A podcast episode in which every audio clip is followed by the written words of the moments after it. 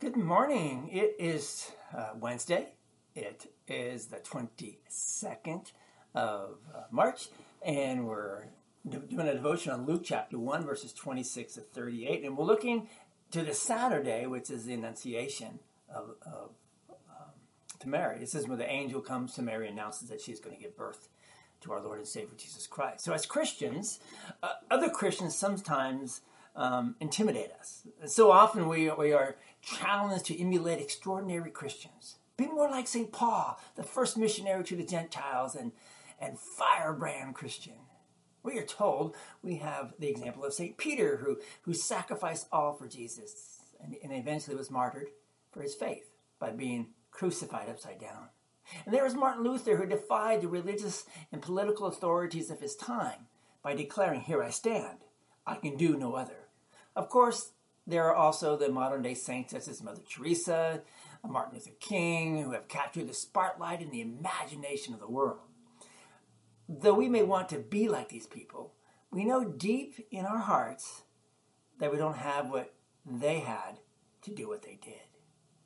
I'm attracted to the story about Mary because Mary is so ordinary.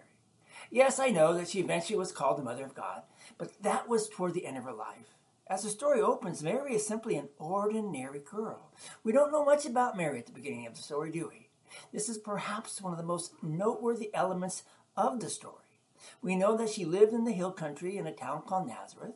We also know that she was young and that she was a virgin.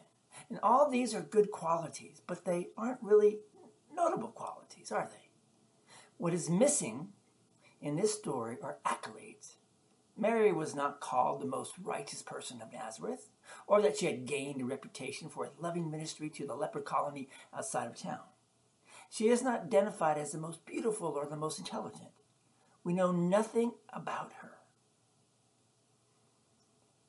In other words, we can assume that she wasn't the best and the brightest star in the Galilean countryside.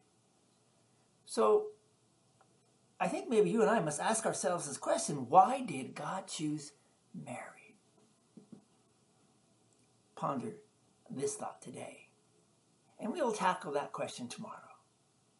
Why did God choose Mary? Let's pray. Gracious Heavenly Father, again, we thank you for choosing Mary, an ordinary girl who had faith in you and in so many ways became a champion. Help us today as we ponder that thought why did you choose Mary? And uh, maybe even open a conversation with someone else. In Jesus' name, amen. Thank you for being with us today. Um, we'll continue this thought tomorrow and wrap everything up on Friday. God bless you. Have a marvelous, marvelous day, and may the Lord be with you. Amen.